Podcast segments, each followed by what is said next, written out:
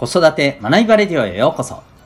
今日もお聴きいただきありがとうございます。親子キャリア教育コーチの前城秀人です。強み、コミュニケーション、主体的行動を引き出し、学校や塾では学べない人間力を10代で身につける。そんな親子のサポートをしております。このチャンネルでは子育て奮闘中の皆さんに向けて子育て生活の日常から得られる学びを毎日お送りしております。今日は第702回でございます、えー、コミュニケーションを阻害する怖い感覚というテーマでお送りしていきたいと思います。また、この放送では演劇は生きる力、子供のためのドラマスクール沖縄を応援しております。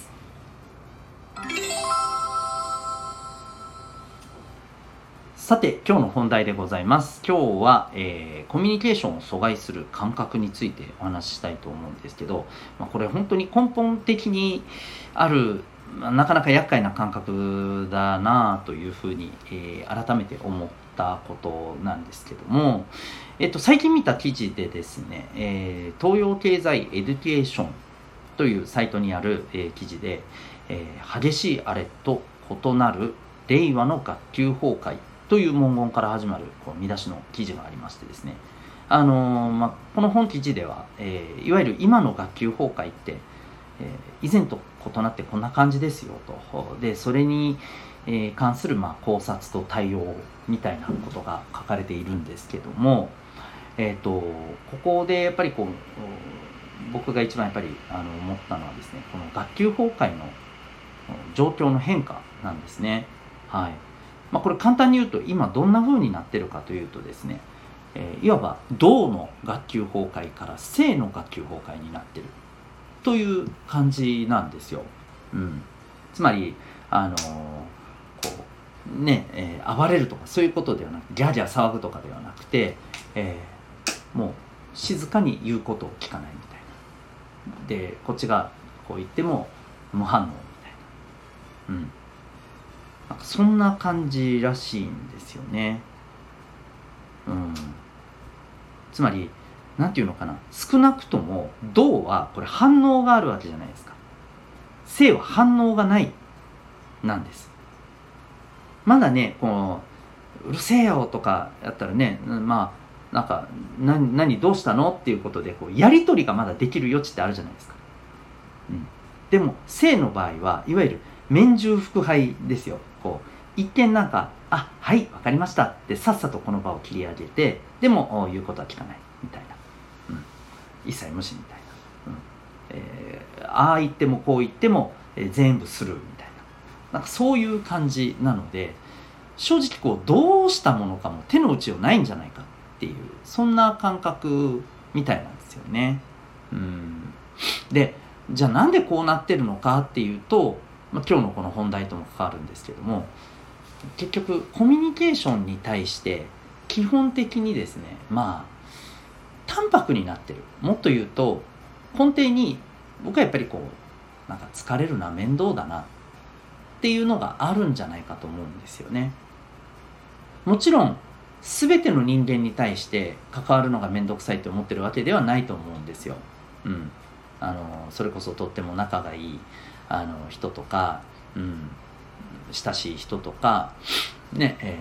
ー、なんかあの自分にとっての推しとか そういったものに対して、えー、コミュニケーションはなんかこうむしろねあのしっかり取っていって距離感縮めて、えー、承認されたいみたいなのってあると思うんですけど、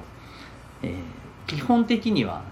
多分根底に面倒くさいっていう感覚があると思うんですね。でこのじゃあなんで面倒くさいって思うかっていうと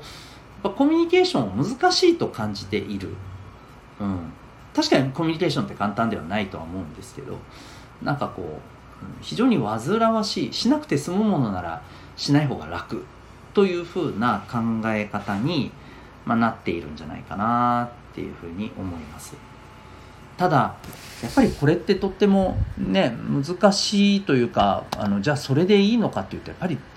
うん、いかがなものかとは思うんですよね。そのコミュニケーションに対して基本的に面倒くさがるということはこれ取りも直さず例えば新しいことへの挑戦とか、うん、自分の可能性広げるっていうところでどうしたってコミュニケーション必要じゃないですか。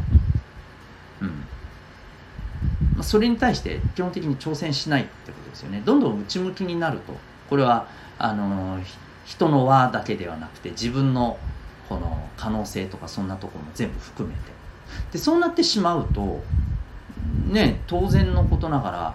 もうあのこう変化に対してのやっぱこう自分自身の適応っていうところも面倒くさくなるでしょうし、うん、結局生きる力そのものが大きく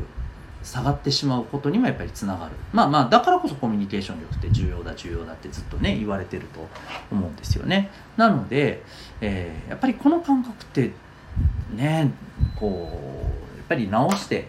いくという直すっていうの前ですけど変えていく必要がやっぱりあると。うん、でこれってまあお子さん自身のあの一人一人のこの、まあ、気持ちの持ち方っていうのもありますけどもそれだけではなくて、えー、その周りの環境、うん、まああの本当に自分の半径5メートル以内の環境でもいいと思うんですよ。そこにおいて、えー、しっかりとね、うん、あのコミュニケーション確かに面倒くさいですよ。面倒くさいけど、うん、なんかそれだけじゃなくてそれをしてでもやっぱり取っていく価値がある得られるものがある。コミュニケーションの楽しさとか、えー、大切さとかやっぱりこういったことも理屈じゃなく感じられるようなうんやっぱりこう普段からの関わりっていうのがそれこそ必要じゃないかなというふうに思います。はい、えー、まあ僕が言えるのはもうとにかく日々、うん、やっぱりこうあのコミュニケーションをとっていって対話をしていってでその中で、うん、なんか自分がエネルギーを得られるっていう感覚をねやっぱりこう持ってもらうことが一番大事じゃないかなと思います。はい、ということで、えー、今日はですね、えー、コミュニケーションを阻害する、まあ、とても怖い感覚ということで、まあ、面倒くさいという感覚について、えー、お話しさせていただきました。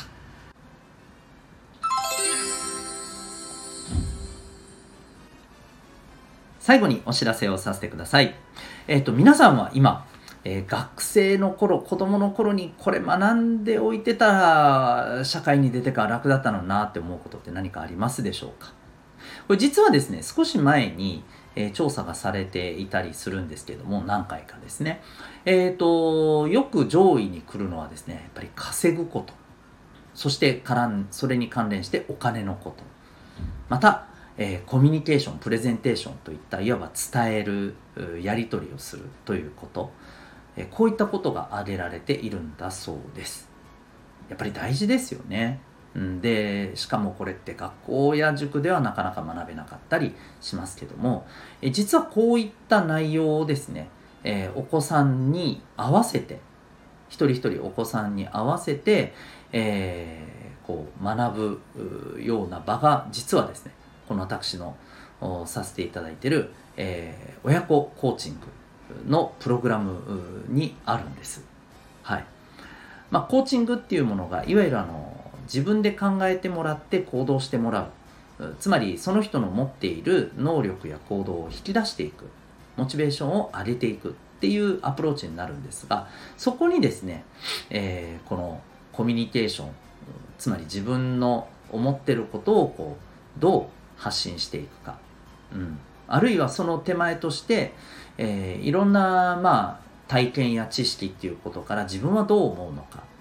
うん、これいわば自分との対話の中でね醸成されるものだったりしますけど。つまりコミュニケーションのベースになるものっていうのをこれ実はコーチングで育むことができるんですね。うん、で、えー、さらにあの私のこのプログラムの中では、えー、コミュニケーションに関する心理学やえお金とキャリアに関する学び、うん、そして、えー、成功していく、まあ、これはビジネスであれプライベートであれですね、えー、信頼を勝ち取って成功していくための習慣とは何か。ということもあのそれぞれのですね、えー、今、まあ、あの向き合っている課題とか目標とこううまくマッチングさせながらそこをお伝えするというそんなあのプログラムになっております。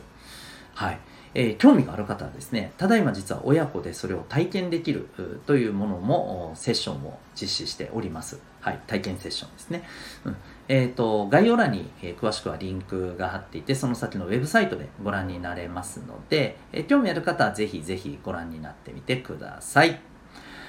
それでは最後までお聴きいただきありがとうございました。また次回の放送でお会いいたしましょう。学びようき一日を